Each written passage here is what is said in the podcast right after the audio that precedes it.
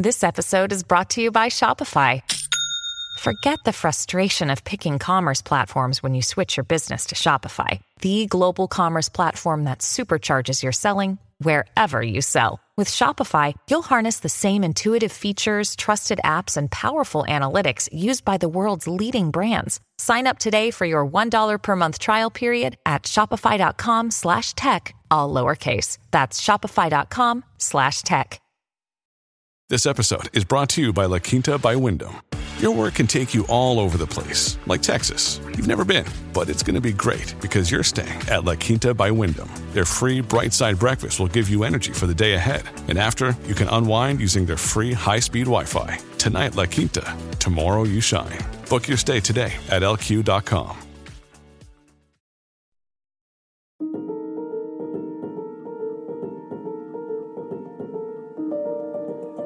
Welcome to Politicology.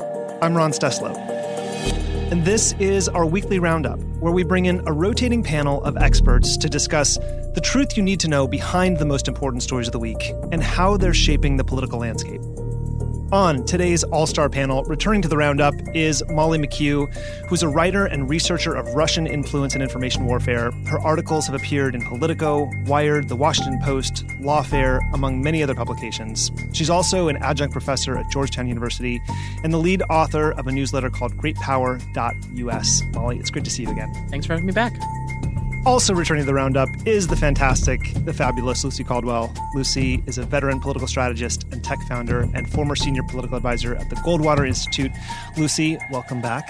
Hi, Ron. Hi, Molly.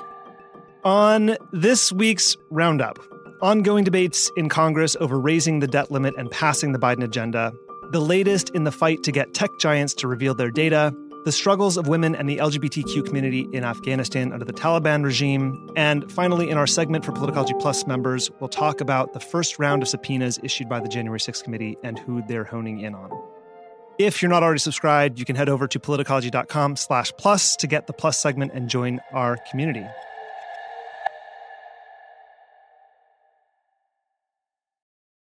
Let's dig in. It's been a whirlwind week in Washington. We're recording this on Thursday, which is the self imposed deadline the House Democratic leadership set to vote on the $1.2 trillion infrastructure bill. Senate Majority Leader Chuck Schumer announced that Democrats and Republicans had reached an agreement on the stopgap measure to fund the federal government through December. The Senate is set to vote on that today to avoid a government shutdown. And there's also the looming threat of the debt ceiling. Treasury Secretary Janet Yellen warned lawmakers on Tuesday that if Congress does not raise the debt limit before October 18th, the U.S. will default. Republicans have continued playing chicken with the debt limit, calling for Democrats to raise or suspend the limit through the budget reconciliation process. And on Tuesday, Senate Majority Whip Dick Durbin, so that's the number two ranking Democratic senator, called that a non starter. And his reasoning was that it would take three to four weeks of activity in the House and Senate to get a bill through reconciliation. And we just don't have that amount of time to get the bill passed. But the Biden agenda is hitting a roadblock during negotiations. Progressive House members want a firm commitment of some kind, whether it's a top line number, a policy direction, something from Senators Kyrsten Sinema and Joe Manchin on the larger $3.5 trillion Build Back Better spending bill before they agree to vote for the roads and bridges infrastructure bill. And Manchin and Sinema have not publicly disclosed what it would take to get to a yes vote on the larger package. Sinema is negotiating directly with the White House and leadership.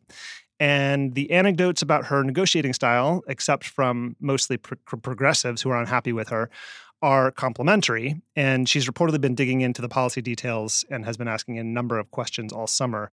According to Sarah Jones at New York Magazine, Manchin and Sinema haven't given Biden, their colleagues, or any or the public any insight into what it would take to get their support on the spending package. Lucy, what should we be reading into the reluctance for Manchin and Sinema to outline specific changes they'd like to see in the larger spending bill? Well, it's hard to say, especially with Sinema, ever the mystery. I think Manchin is your hometown gal. yeah. yeah.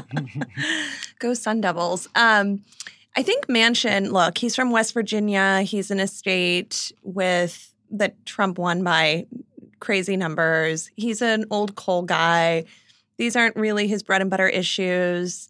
He's a little bit less of a mystery than Sinema, who, you know, came up in in politics at one point fl- flirting with the Green Party and came up through the Arizona legislature in a time with very, very sharp Republican majorities, um, rising star Democrat, uh, and and became a senator in a really historic race um, by very tight margins, but really herself is the symbol of the transition of a state like Arizona from a kind of firmly red state to a state that's decidedly more purple. And we saw that in 2020 uh, when Biden beat Trump in the state, and I guess again last week when Biden beat him uh, beat him again, pending the, the that's right the recount. um, but so Sinema, it's it's hard to figure because on the one hand, there's some indication that she is not behaving at all in the way that her constituents want. Uh, the Arizona Democratic Party actually has given her a vote of no confidence now. But on the other hand, there's a there's an uh, there's a, a, school of thought that she really really is trying to toe the moderate line. And so when I try to understand the kind of mystery that is the inner workings of Kyrsten Sinema, I do think a lot of this comes down to something that is actually consistent in her political rise, which is that she was trying to work with the other side. She was this um, this trying to move more moderate. She was a person who was breaking bread 10 years ago with the author of SB 1070, one of the most draconian immigration bills ever, right? And so I think over time she had an evolution where she thinks I have to show that I'm hearing all sides and but she's always been basically in the minority. She's always mm. been the underdog. She's never been in the party in power and I think that she is either not built for mm. being in a majority or she doesn't know how. There's some polling to suggest that maybe what she's doing makes sense in terms of what voters in Arizona want. She's not up again until 2024. A much better litmus test of whether or not what she's doing is working will be when her junior senator, Mark Kelly, is up in 2022. Um, but I also think, honestly, I think she enjoys the clout and attention that comes with being the holdout. She's had multiple meetings with the Biden administration this week, and she's getting an audience that she would not have if she were just going along with it. Okay, so I I I think there's probably something to that. My t- and my take is maybe a little bit more flattering to her than maybe a lot of our listeners would want to hear, but I I I kind of see this almost like old school style of negotiating playing out with her that I that I that I appreciate because she's made it a point multiple times to say I'm not going to do this via the press. I'm not going to signal all I'm not going to try and litigate this in the press. I am going directly to democratic leadership and the president and ta- and like asking questions. She has some serious reservations I think about the substance of a lot of the bill and um and I I kind of bristle at the criticism of her for not saying a number, just putting it out into the ether. Like this is the number that I'm comfortable with. Because if I'm in that position, I want to know the details of the bill really well before I and, and I want to understand what it's going to cost to get there and decide whether or not that's good for Arizonans before I say, yeah, it's going to be 2.345 trillion dollars. Like I don't know. So so I I sort of appreciate that about her and I wonder if you see any any bit of sort of John McCain's maverickness in the way she's approaching this. That's interesting. I actually bristle at the idea that none of this should that all of this should happen in negotiations with each other and that you know this the, the media is not the time to litigate this stuff mm. stephanie murphy who's the co-chair of the uh, blue dogs coalition a democratic house member from florida gave an interview yesterday that was really disturbing where she wouldn't give her number, her equivalent number on what would make her feel good about all of this stuff.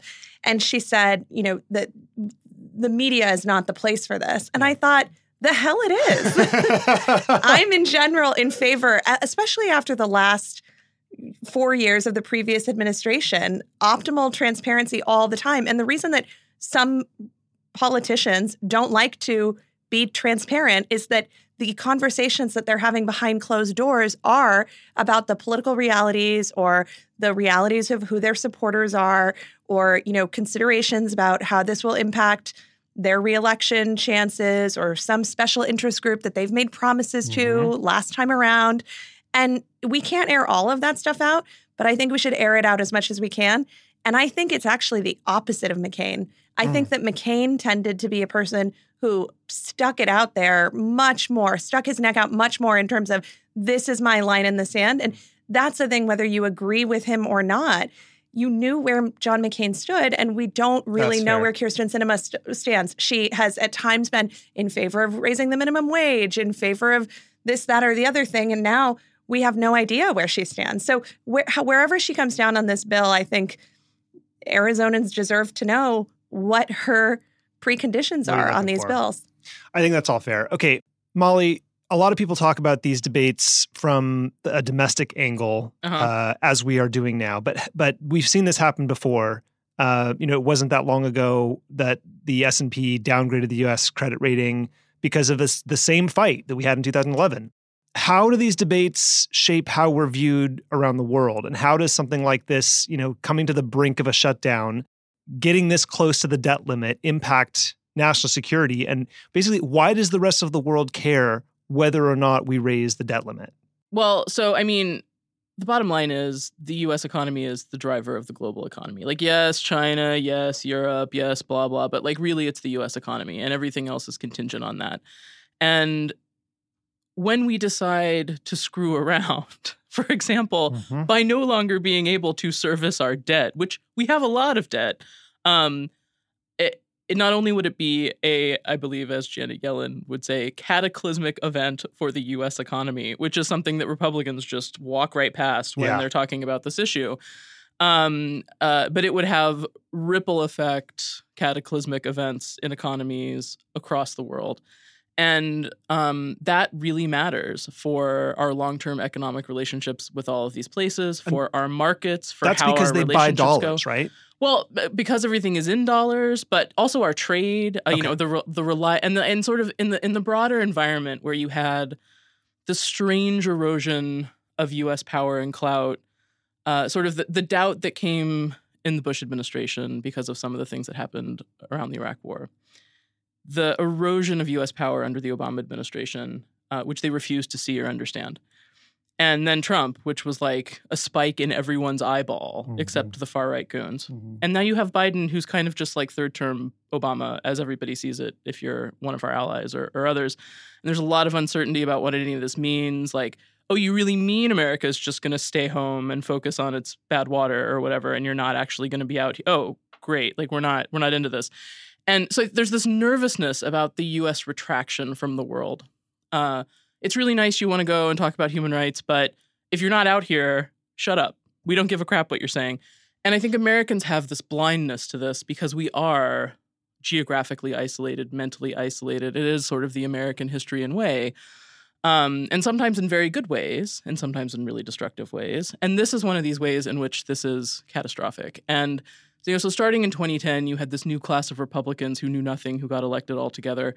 And it, it wasn't just the, that they knew nothing, but they were elected because they knew nothing. That was Mhm. kind of this problem. And I posted a, a story on Twitter this week from meeting a few of these guys when I was still at a large firm at the time. The Know Nothing Um, Caucus? well, one of my friends who was the head of our financial services practice was hosting a breakfast for two of these Tea Mm, Party guys mm. who were like very pleasant men who had no experience in anything, who were ele- and like put on the financial services committee. Of Sound course. like That great be- candidates. That also is like could explain like many many interactions Oh, in business. yeah. Two very pleasant men, Yeah, no like experience in pleasant men. anything. But this was like it was like a month into the it was a month into the sort of public discussion of uh, Republicans were like, well, why should we raise the no? It's irresponsible.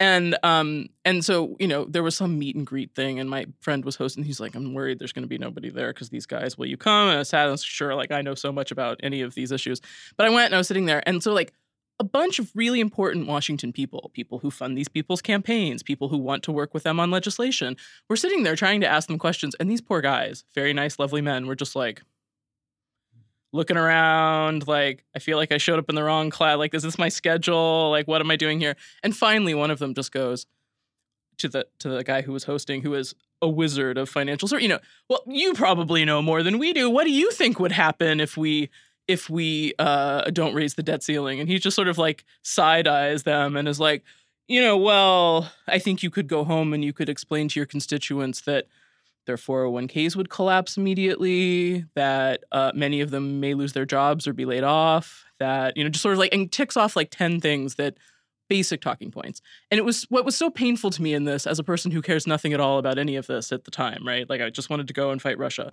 Like it was so painful about this was was understanding these guys hadn't done any homework.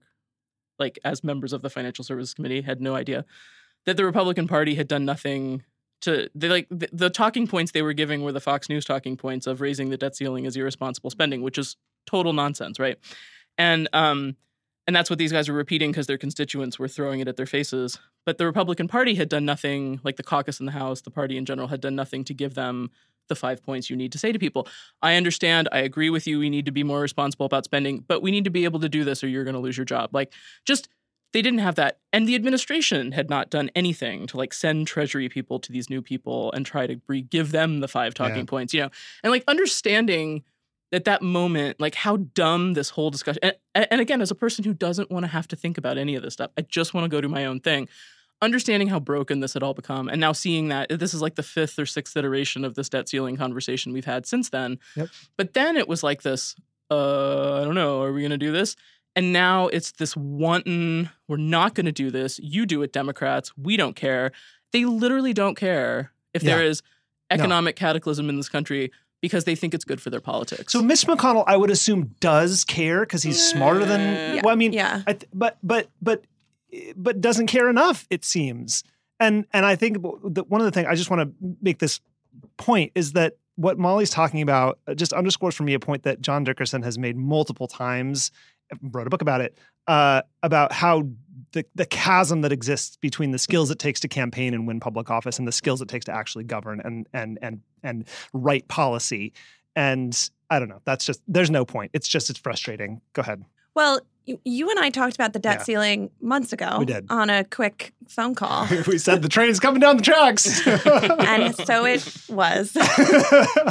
But, but that was so, a tapped call for our listeners in the Politicology Plus community. And so, you know, irresponsible spending, as as as Molly says, raising the debt ceiling is not the same as irresponsible spending. Irresponsible spending is irresponsible spending, right? And raising the debt ceiling, just to be clear, means you decide and signal, yes, we are going to continue to meet the obligations that we already have, right? We took on 8 trillion new debt, dollars in new debt under Trump, and a lot of the spending that we need to cover our costs our cover via raising the debt ceiling is spending that came from Republicans and Republican administrations and Republican members of Congress. So when we talk about raising the debt ceiling, we should be clear that it is not the same as a new spending bill. It's about meeting our obligations so that we don't, you know, default on uh, bonds, uh, paying people's social security, uh, all the things that keep our economy intact. And I think there's a real misconception that brinksmanship mm-hmm. over the debt ceiling is fine as long as at the end of the day, you know, October 18th, whatever, whatever the day is, that we're covered on that day. So everything that happens until then is all gravy yeah. and is fine. And that is what Republicans are doing right now. But that is really irresponsible. And we have pretty clear precedent from the era that Molly is referencing from 2011 mm-hmm. when S&P downgraded the US credit rating because of this brinksmanship. So we can't afford that situation again. Unfortunately, we're already in it. Yeah. But I think it's really important to to make that distinction when you hear people talking about the debt ceiling that we are not talking about taking on new debt in the form of new spending. We're talking right. about covering what we're talking about paying the credit card bill. We put all the right. and we spent all this exactly money. We're just talking about paying the bill. It's like we need to borrow that money to pay the debt we already have, or we're not paying our bills, or we can take it out of your social security. Which would you yeah, rather which have? Which would you like? And that's I mean, there's not either we borrow money to cover our debt or we take it from Americans. Like yep. there's no alternative to this. And yes. like nobody wants to I mean, it's very simple to explain in basic terms. It actually even as very... a congressman who doesn't understand. Yes. But and, and it should be a basic household issue for voters. You can explain. You have to, you know, you use the you use your gas. You got to pay the gas bill, right? Like so do we. And you know, it just it's not it's not complex, but it's become this absurd brinksmanship, brinksmanship issue, as Lucy said, and like it just it, it to me it's so dumb. It's like having a stupid standoff over whether the country will collapse over the naming of a post office. Like, this is how dumb this vote used to be. Like, of course, you vote to raise the debt ceiling. If you want to have a debate at the same time about the scope of our spending and where, fine, do that. But like, you got to do the vote. But you still and got this to do the thing vote. where like every Republican is like, I'm not going to do the vote. I don't actually. So what they're saying is, I am voting for if the U.S. economy collapsed and took down the global economy with it. That's fine with me. yeah. And the fact that they get away with it and that this like gets them on TV and that this gets them votes is appalling. Yeah. Okay. Let's leave it there because we don't know how these votes are going to play out today. There's a lot of uncertainty in the air. So we will come back to this topic when news breaks. And if any Republican votes for it, I bet they will not. they probably will not. Over the last few weeks, the Wall Street Journal has dropped a series of articles based on a review of internal Facebook documents that show the tech giant's internal researchers identified the harmful impact it can have. In an investigation called The Facebook Files, the journal has shown that Facebook has buried the negative findings of its own internal investigations, prompting renewed calls for greater transparency. On Tuesday, the House Science Committee held a special hearing on social media research and disinformation titled Disinformation Black Box. During the hearing, Northeastern University professor Alan Mislove called for two proposals that have already been introduced in Congress. One is to mandate companies to vet their algorithms for bias and resolve discrepancies, and one requiring social media platforms to develop and maintain an ad library that's accessible to researchers and regulators. And after the recent wave of criticism, Facebook has put the brakes on a child focused Instagram product for users 13 and younger. There's a piece that came out this week uh, in The Atlantic by Adrienne LaFrance calling for us to treat Facebook like a hostile foreign power. We've talked a lot about Facebook on this podcast. And so this feels like, uh, you know, rather than reprise a lot of the stuff we've said earlier, I want to, I want to, I want to take this fresh frame that Adrienne lays out. Um, last year in the in the article she notes last year former secretary of state hillary clinton said that it feels like you're negotiating with a foreign power when you interact with mark zuckerberg we've seen the impact that facebook can have on spreading misinformation we saw how Cambridge Analytica was able to use Facebook data to use in the 2016 campaign. We've seen the role Facebook has played in the rise of conspiracy theories and in the ongoing attacks on democracy. So I want to spend a little time on this one. Molly, uh, I want to start with you. Can you first help us think about what it would take to view and treat Facebook like a hostile foreign power, and just your general thoughts on Adrienne's framing in this this this piece. Yeah, I, I very much agree with this framing. And the reason I agree with the framing more than anything else is if you talk to like the Facebook core folk, uh, not not the nice researchers that spin off and tell us about all the data that we should have known about but don't know about. Um, if you the the essential view of Zuckerberg and the people who support him is the competition to Facebook is not similar products; it is governments, and they say that very openly, and they understand it, and it's why they deal with governments the way that they do, why they do these sometimes very questionable deals with places to maintain access to them. Um, you know, in the US, we spend a lot of time focused on US related Facebook stuff, which makes sense because a ton of their revenue is from the US and yada, yada, yada. But as we debate and analyze the impact of Facebook on our democracy and maybe Western Europe's democracies, um, what we don't really talk about very much is the impact of Facebook in Africa and in Latin America and in Southeast Asia. Um, where all of the things that here people kind of pay attention to and if you remember back in 2016, where there was like, what do you mean Facebook employees were sitting in Donald Trump campaign helping them Oh, course they target all these things? You know, that is the norm in all of these other countries to help ruling parties, many of whom are not democratic, Yeah. right? And so if you're looking at the way Facebook has impacted democracy, small d democracy across the world, incredibly destructive. And they just get away with it because nobody cares. And there'll be like one researcher in Kenya who's like, um, Facebook was helping the government squash opposition and dissent during the election. And uh, everybody's like, oh yeah, okay, but like then it just like disappears. But I mean, the the data points across the globe are terrible, and I think what we know, what we have learned, if you look at the last decade of Facebook, right, the revenue went from nothing for a tech company to a gazillion dollars now, uh, whatever it is, like near a hundred billion dollars a year or something. Um, uh, during that time was the time when the Russians decided Facebook was a neat place to be to run all of their anti democratic work, right? When all of these guys like Steve Bannon discovered that you can do all of these PSYOP related activities on Facebook. You know, so in the period when, yes, you can point to like the two successful revolutions that organized on social media or whatever, you have global erosion of democracy, global rise of anti-democratic illiberal forces that organize using social media, that that put their messages forth on social media, and then like conspiracy theories and erosion of truth and you know norms and values, totally separate from any of that. Um, the the last decade in which Mark Zuckerberg has been advancing whatever his borderless nation that he talks about and his conceptual things has happened has been bad for freedom. and I just, there's just no way around that. When they view the the challenge to governments with currency valuations, with uh, you know, uh, setting norms, influencing legislation, influencing elected officials. Um, like the data points are all there. I mean, it's clear they view governments as competition and and ones they can easily win because they have money and they have this uh, you know psyop machine that they point at people to change their minds. Well, and they have people, which he started calling them. And what I appreciated about this framing, uh, the way Adrienne laid it out was was you know here here are the things that make up a nation. Here's the things you, that you need Yep. if you want to have a nation state, right?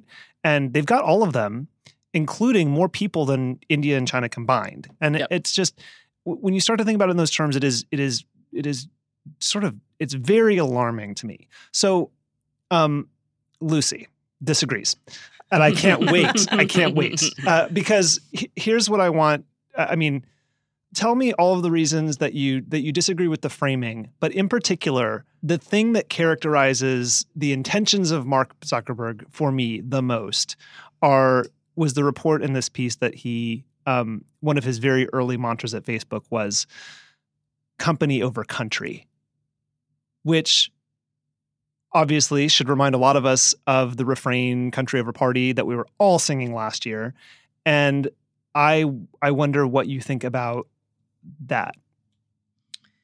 Well, I'll say that I think rejecting the framing of Facebook as a nation state or as a wannabe nation state does not mean that I think that Facebook is like this benevolent force or that I think Mark Zuckerberg is this fabulous good actor, right? I mean, I think that that's a, an odd slogan, right?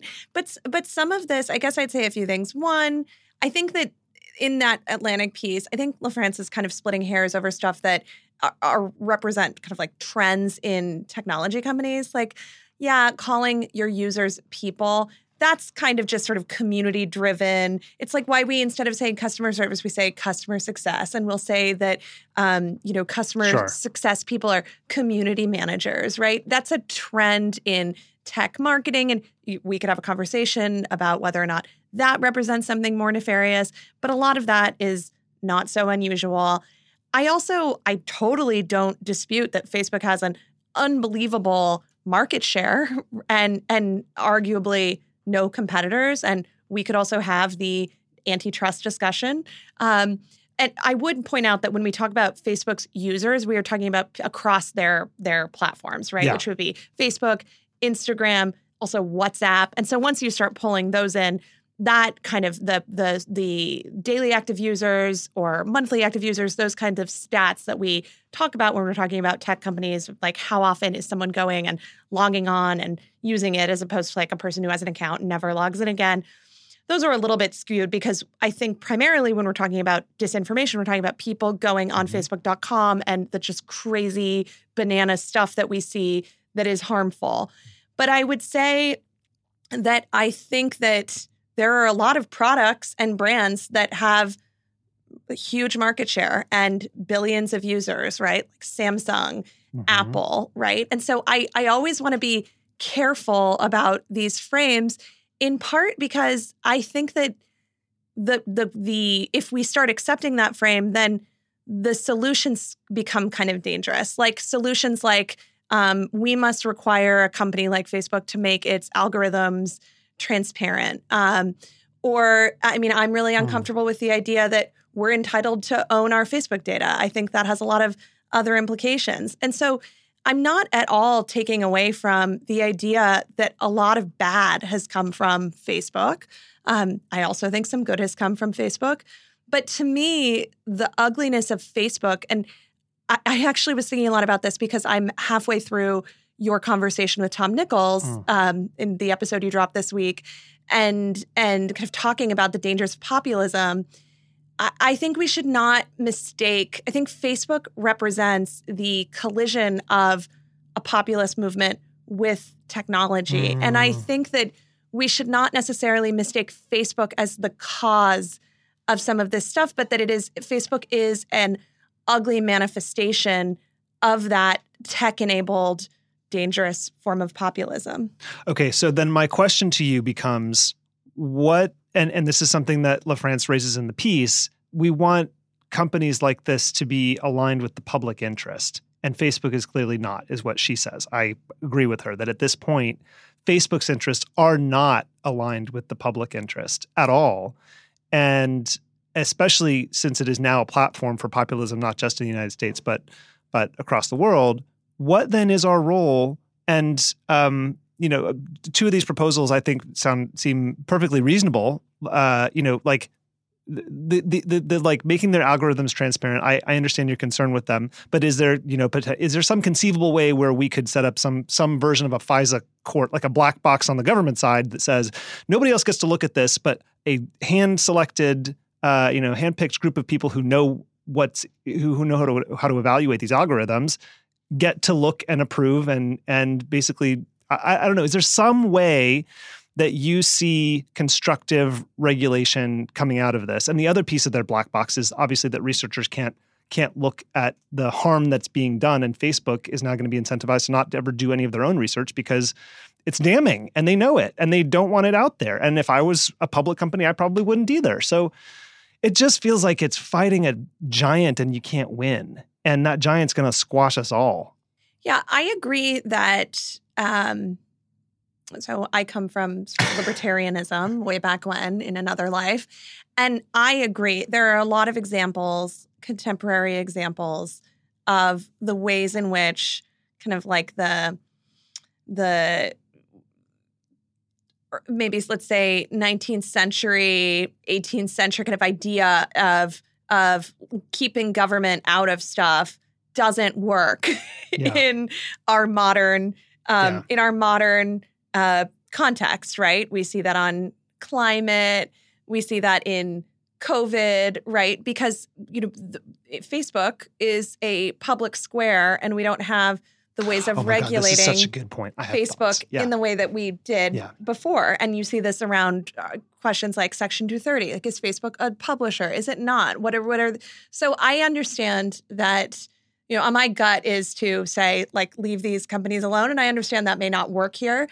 I think the black box kind of uh, sort of board who's looking at it idea also is problematic because who are those people and how do we know who they are and how do we know that they're not captured by Facebook? But the the bigger problem that I don't know how to solve is that fundamentally what you need and this is not just an issue with Facebook, this is across the board is citizens, hmm. informed mm. citizens who don't want to be sucked in by this. And this goes to yeah. the theme with Tom yeah, in that episode. Does. People don't care. They're apathetic. So I've thought, like, what about if we mandated um, sort of like easier, more transparent language around terms of service and we, you know, make companies be more responsible about that?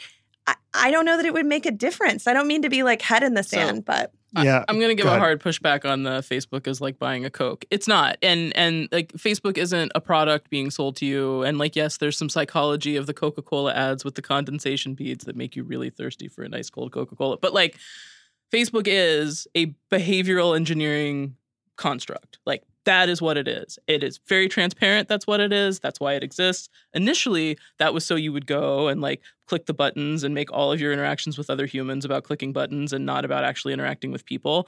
But now it is a vastly more sophisticated product uh, that is, in fact, designed to shift and alter human behavior in very specific ways. And they're happy to sell that to whoever wants to use it.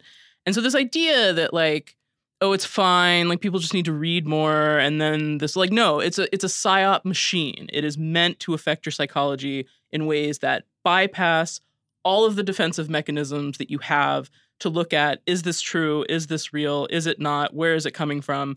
It is meant to bypass all of your citizen defenses and how you accept information, which is why it is so much worse than, you know, it's not just the, the public square. If if the if the research is well, 64% more people became Nazis because they found the shit on Facebook, excuse the language. Like Facebook put the ad, like put the content in hmm. front of them that encouraged them to go that direction and join the, the Nazi groups. Then it's not just the public square. It's like it's like changing the way people make decisions and the way they behave. Well, it's all sorry, go no, ahead. no, it's fine. It's fine. I was just going to say it is a tool that I have used in that capacity Absolutely. in political campaigns and have spent probably tens, dozens of millions of dollars on Facebook advertising, persuading people to vote for or against a particular candidate. I've done that. And Lucy's you probably done that. But and you know I don't want to out you, do. but like, yeah, but I mean, but I mean, it, we, but as you know what marketers, marketers give you. love marketers No, love I've Facebook just for this reason. I've just actually taken in a ton of Facebook data and then matched up against right. the voter file. yes, right. So, like, it's not like we are unfamiliar with these tools and how they are used and how they can be exploited, and particularly in psyops campaigns. Although we don't really call them that, but But that's, that's, a, what it but- is. Yeah, I mean, that's, but I think that's what this it is is. the problem. right? Is it's to the point where you know Facebook's BS answer to everything is like, well, if people don't like it, they'll get off our product, they- and they'll- someone will They go are to somewhere getting else. off of it. Right, right. But like They are. with, That's- the, with yeah. the 2.7 billion or whatever is still the number. But like th- if we're talking about in the context of everything else we discuss, Yeah. you know, every American needs to care about X, Y, Z things in terms of this is not about policy, it's not- it's about freaking saving our democracy. Then like a step of that has to be denormalizing the idea that Facebook is something we should be pouring money and attention into, and Yeah. we should get off of it. Like I have never been on Facebook. I encourage no one else to be on Facebook. Uh, and I think that that political campaigns in particular should really debate with themselves whether this is what they're going to do because they understand what they're doing is Oh using damaging tools, yeah, damaging That's- tools to reach voters. that's very interesting because I can't imagine a modern political campaign not using Facebook. Of course not. Period. Right. Like full stop. No. Absolutely not. You will not win. which you should cannot tell advertise. You, you, cannot about what it is. it, it should tell you a lot about what it is. Okay, uh, I um that's actually a conversation. We should just have that conversation at some point, like on a sidebar, because I think people would be interested in understanding exactly how all of that works. Um, but but Sorry for the rant. um, I have one more. I have one more sort of theme I want to I want to touch while we're on this topic, which is money. And I don't mean like dollars. I mean digital money. I mean, and you guys know, and listeners know. I think that I am um, uh, acutely interested in the emerging financial uh, system, systems, uh, decentralized finance, cryptocurrencies, um, and I don't think that most people realize Facebook is actively trying to create their own currency, their own currency, which goes back to the framing of a nation state. He's trying to create all of the ingredients to essentially, and by the way, this is not just a there's a there's a thing now that is called a, distri- a, DAO DAO distributed or decentralized autonomous organization which is which is essentially a new form of digital governance where people can groups of people can make decisions based on uh, what they want the organization to do and you see this now in um, in the NFT space where people groups of people are joining distributed autonomous organizations it might be decentralized uh, where the members then essentially vote without any central leadership on how they're going to invest their money and et cetera. Mark Zuckerberg's Facebook vision for safe Facebook seems to be a decentralized nation state with its own currency. And it's really hard for me to understand. Okay, yes, lots of good has come from Facebook. They have connected lots of people everywhere. Communities have been able to find each other. Um, I don't dispute any of that. I just worry profoundly that we're not going to recognize the public interest boundaries before the thing has gotten way too big and, and out of our control. Maybe we're already there. Maybe it's too late. I don't know. But what do you think of when when you think about Facebook creating its own currency? Well, Facebook is not the only tech giant trying to get into cryptocurrency or alternate forms of currency, and also uh, other and other entities out there, like financial institutions, are also trying to create their own currencies or backing specific um, alternate currencies, you know, like the JP Morgans of the world. And so I think that in general, there are broader questions about any of these ent- entities creating There their own currencies and um, questions about oversight and and questions about you know is it this sort of utopian scenario or Yeah. is it not? So i think all of those questions apply to facebook as well. I'm probably a little bit i am slightly less concerned about this because i do see facebook as a platform that i mean 0.8% user growth which is their what they are Mhm. projecting this year sucks Well, when you That's have like a third of the world's population, That's true. yeah, That's true, but that is bad. That is Yeah. a bad number, right? And they're cushioning a lot of their a lot of their growth through new users of things like WhatsApp. It's hard to get Mhm. exact data, and but so in general, I don't. I'm I'm not convinced that the future is Facebook. I'm just not. I hope not. Okay, well, let's leave it there. Last week, we talked about the American companies that pledged to train and hire Afghan refugees. And today we're going to talk about the reporting we've seen about life in Afghanistan under the Taliban regime. The new Taliban appointed chancellor for Kabul University announced on Monday that women will be banned indefinitely from the institution as instructors or students. He said, as long as a real Islamic environment is not provided for all, women will not be allowed to come to universities or work. Islam first. This harkens back to the policies under the Taliban in the 1990s, when women could only be in public if they were accompanied by a male relative and were barred from attending school. We've also heard recently some horrific stories about Afghanistan's LGBTQ community being hunted down by the Taliban, and they are living in fear of being killed. Many LGBTQ Afghans and their families have gone into hiding since the Taliban took over Kabul in August. Um, Molly, we talked about Afghanistan at length uh, recently. Um, how should we be thinking about the humanitarian crises, multiple, that we're now seeing in Afghanistan? Uh, I mean, there's a lot of backward looking stuff that you can say that isn't Sure. going to be helpful at this point.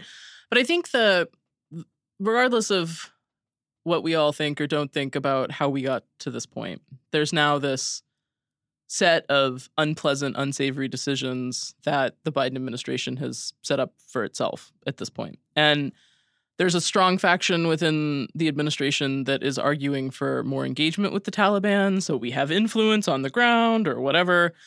Um, and there's obviously lots of other people who are like, uh, but uh, I don't think that's doable here. And, you know, they want to have nice language. Yes, yes, we have left Afghanistan, but, you know, we will have stronger humanitarian aid. No, you're not. We don't have an embassy there. We have no way to spend that money. We just pulled out every person we trained over the last 20 years, you know, doing this work. We have no way to spend money there. We have no way to distribute funds. Like everything we do is now dependent on someone else. And so this this idea that there's going to be this like you know tr- buckets of humanitarian aid will cushion the blow of allowing the Taliban to absorb this country again. No, that's not going to happen. It's back to the Stone Ages. Women stay home.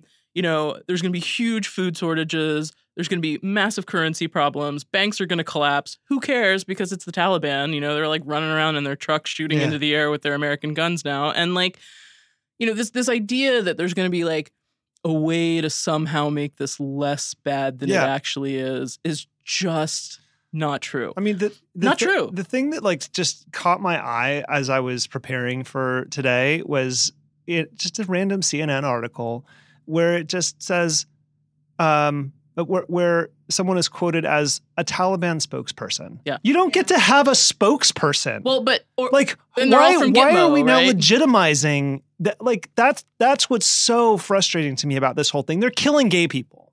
they're killing gay people and they're killing women they're killing musicians they're going around with the lists of the women musicians and like pointing out to them that it's time to forcibly marry a talib fighter right like all of the stuff that was happening before is happening now and so it's really hard for a progressive leaning democratic administration and party to not have something to say about afghanistan and you know who's been real quiet about afghanistan the progressives. Like they got Mhm. nothing to say about what's happening to women. They got nothing to say about what's happening to gays. Like nothing to say because they know the administration's policy is that door is closed. No more Afghans are leaving. We're not running, you know, evacuations. We're not bringing people out. We're not approving anything. We're not letting anybody else help them.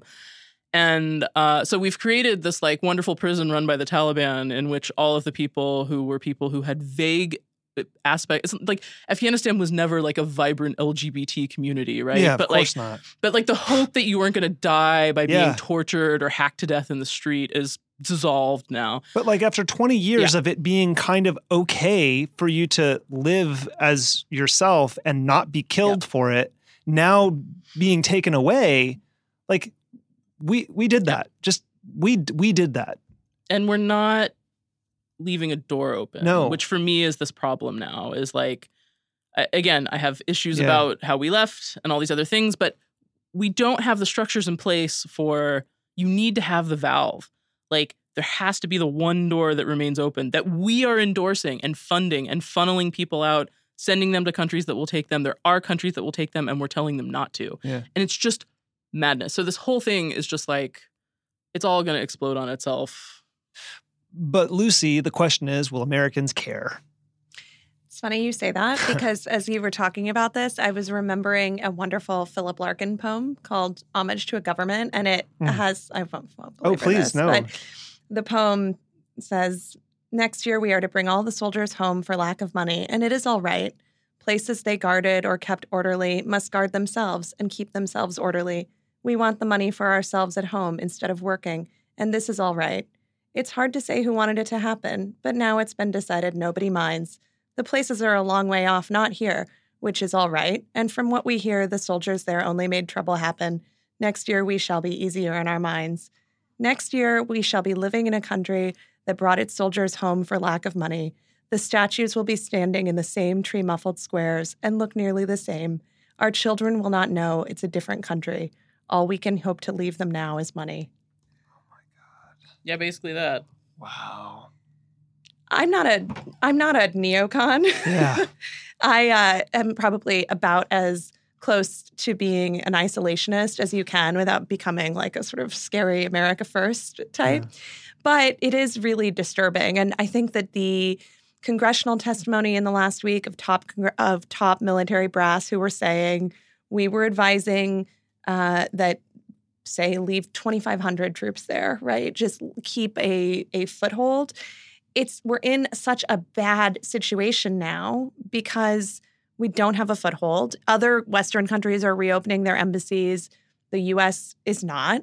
Blinken talks about the strings that we're going to attach to aid because we have to send aid, but we're not going to be able to attach strings. And we've seen that before. And so it is really, it is really disappointing. And no, I don't think anyone is going to care. And I, I think that it it probably will not have long term political ramifications, but it's it's um it is sad how it has unfolded.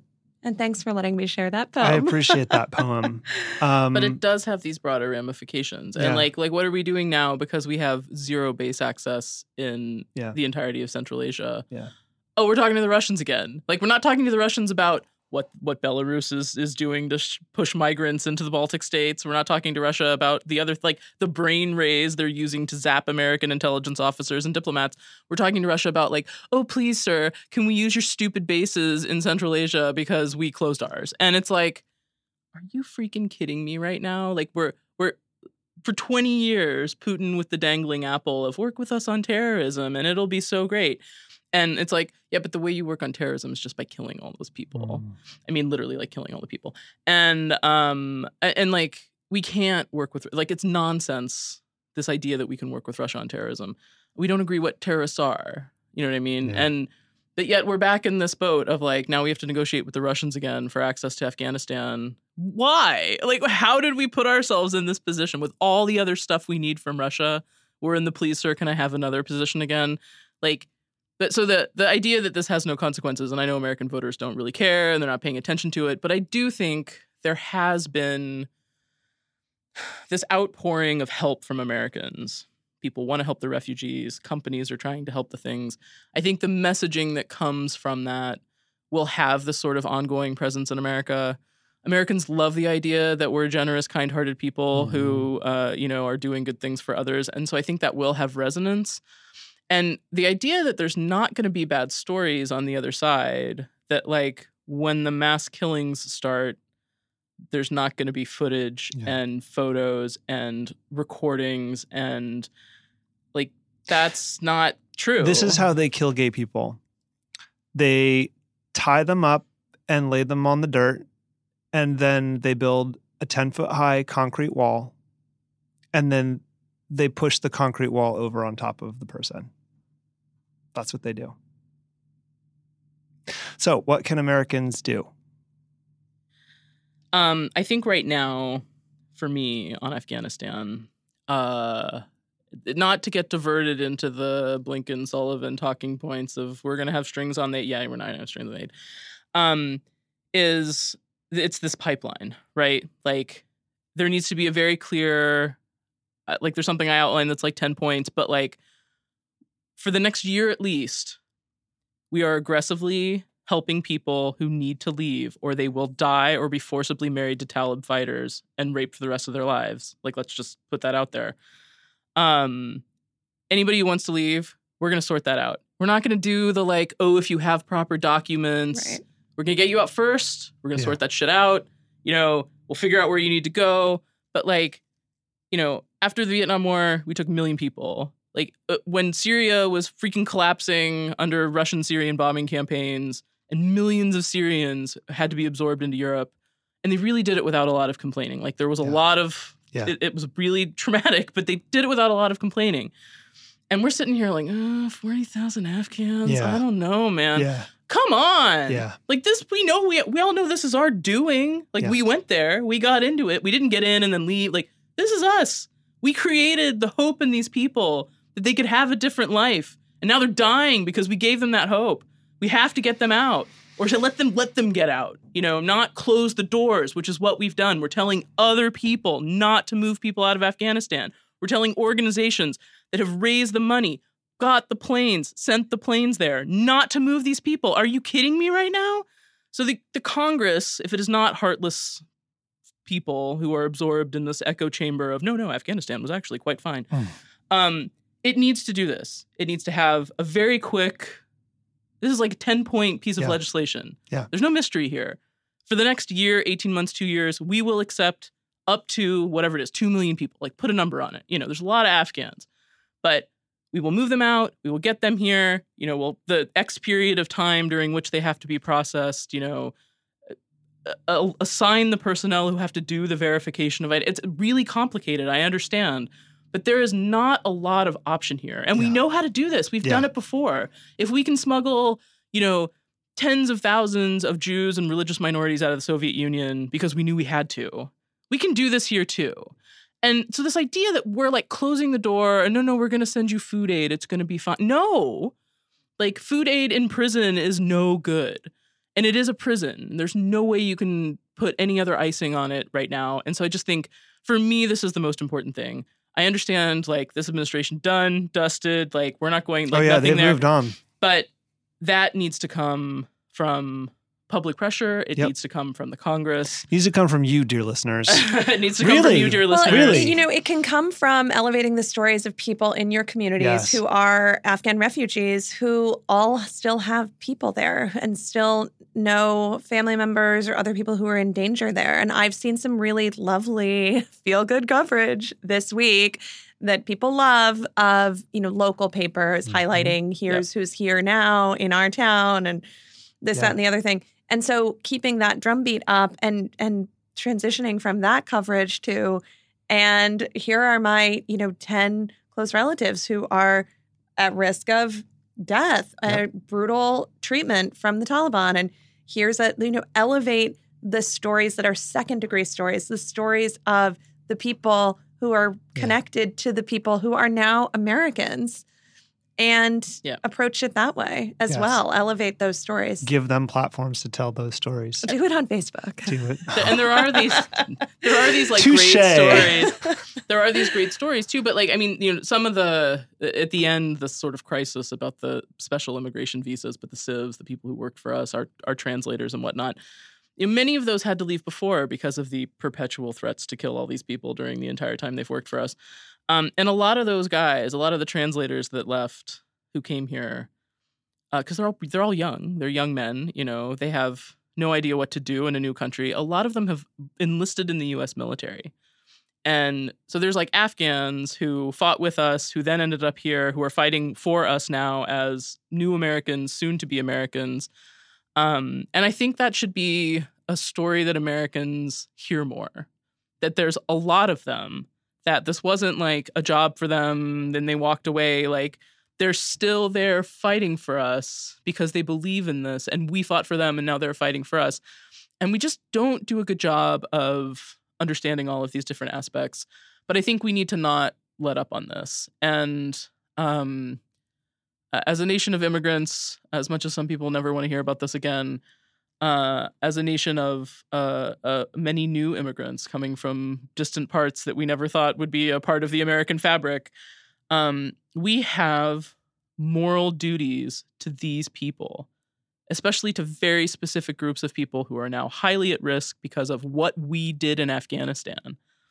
And um, if we don't own that, we don't get to sit around and talk about like we're supporting human rights in the world anymore. Like, no, no we don't like, get this to talk is the about test yeah. of the supporting of human rights. Yeah. Um, and if we actually are not willing to have to, to assume the duties and responsibilities that we know are ours then it's a failure that we will not live down because those deaths will be a list that are under our flag. It'll be another data point in the decline of America. Absolutely. Now that we're up to speed on a few of the biggest stories of this week, let's turn to what we're watching under the radar. Molly, what do you have for us? Oh, the under the the what aren't we paying attention yeah. to stories? What are we not paying attention to that we should um, be that's going to influence our politics in some way? You know, I think for me, and I, have already mentioned it, so I, I, I blew my wad on that one. But um, in the hearings, which Lucy has already mentioned, uh, that were uh, various generals speaking before various armed services committees, um, uh, primarily about Afghanistan. But there were these few, there were a few other mentions kind of thrown in there about, but what are we actually doing now as the United States with this supposedly new strategy looking towards Asia, whatever. Um, uh, the the point to me that was the most interesting was the sort of casual aside of oh we're negotiating with Russia on access to like airbase access for Afghanistan, where it's like so in the in the because to me it's like in this fabric of things that we see the administration pointing toward, which is climate change, ephemeral human rights. I forget what their third thing they're always talking about is, but like it's all this globally, globally stuff. They've convinced themselves you can't do anything on this without Russia and China, is the bottom line. And I mean, the Russia part is just nonsense most of the time, but um, it's like this idea that like this sort of great gamesmanship is the answer to things is really going to miss the point on the ground in terms of our bilateral relationships, our relationships with allies, how we manage all of these relationships, how we manage the view of America in the world.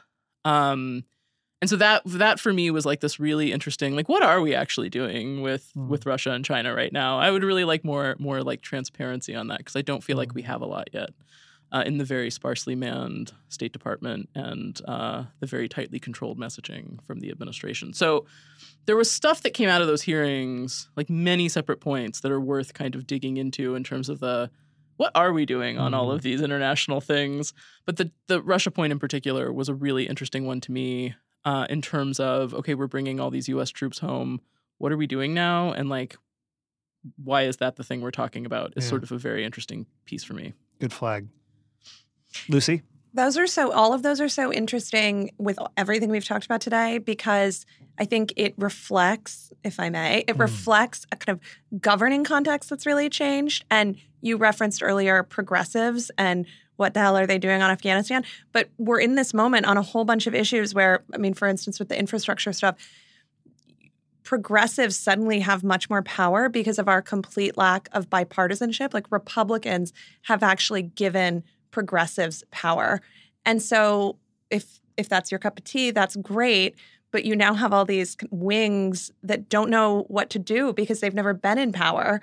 And you have because just because of having a massively dysfunctional Republican Party, which means that all of these, every one of these issues is going to be kind of ephemeral to some degree, and a, a governing caucus that was really never meant to be the governing caucus in power mm-hmm. in in a lot of ways. Um, my under the radar story yeah. is that uh, is just because I've been talking about unicorn tech unicorns gone ba- bad is the story of Ozy Media, which uh, is this.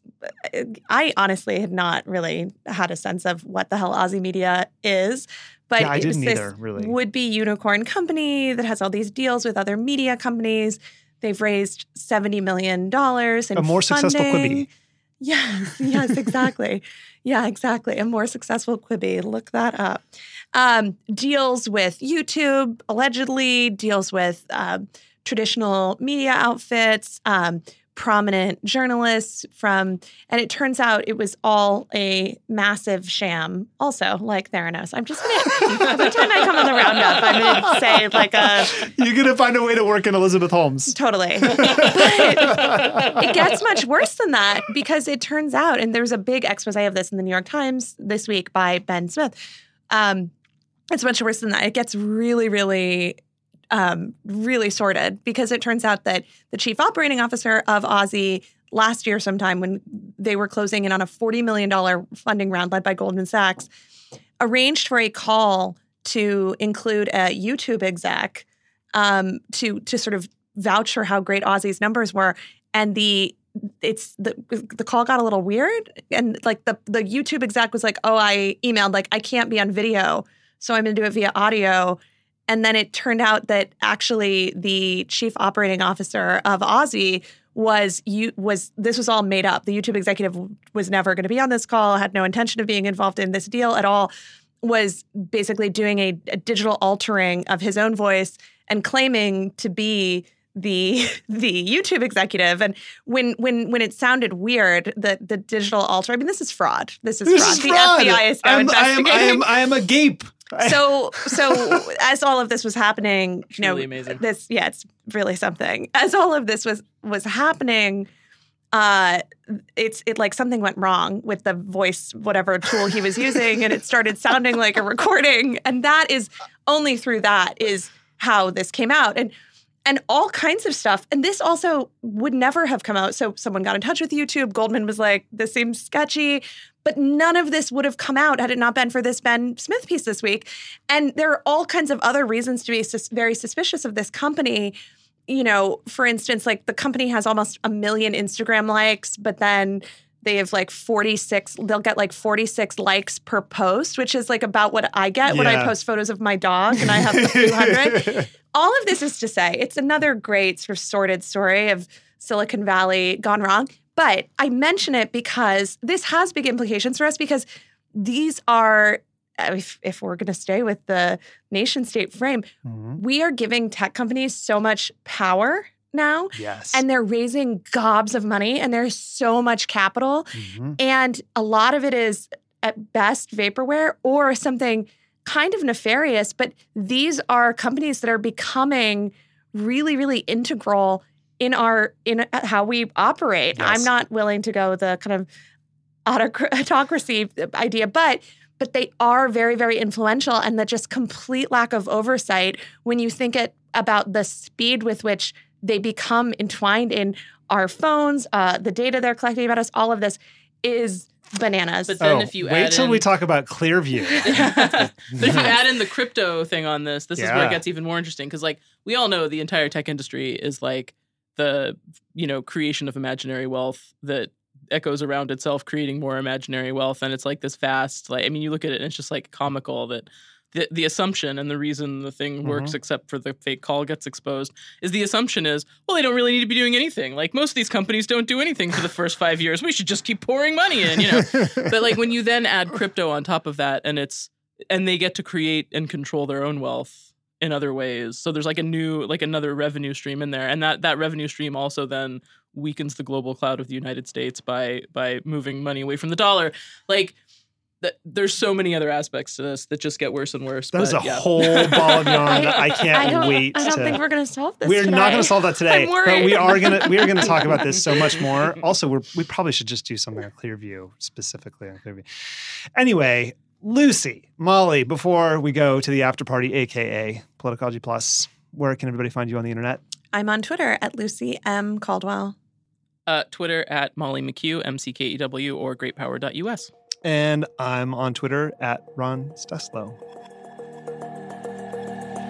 Thank you to everyone at home and on the go for listening today. You can support the show by joining the growing, thriving community of Politicology Plus members and gain access to hours of special content designed to help you think like a political strategist and look further down the road than everyone else and understand the forces and figures shaping the fight for democracy. You can unlock this premium content at politicology.com slash plus. And if you have any questions about anything we've talked about, you can reach us, as always, at podcast at politicology.com. Even if we can't respond, we do read everything you send us, whether it's an episode idea, a guest recommendation, or just a simple note about how the show has impacted you. And we love hearing from you. I'm Ron Steslow. I'll see you in the next episode.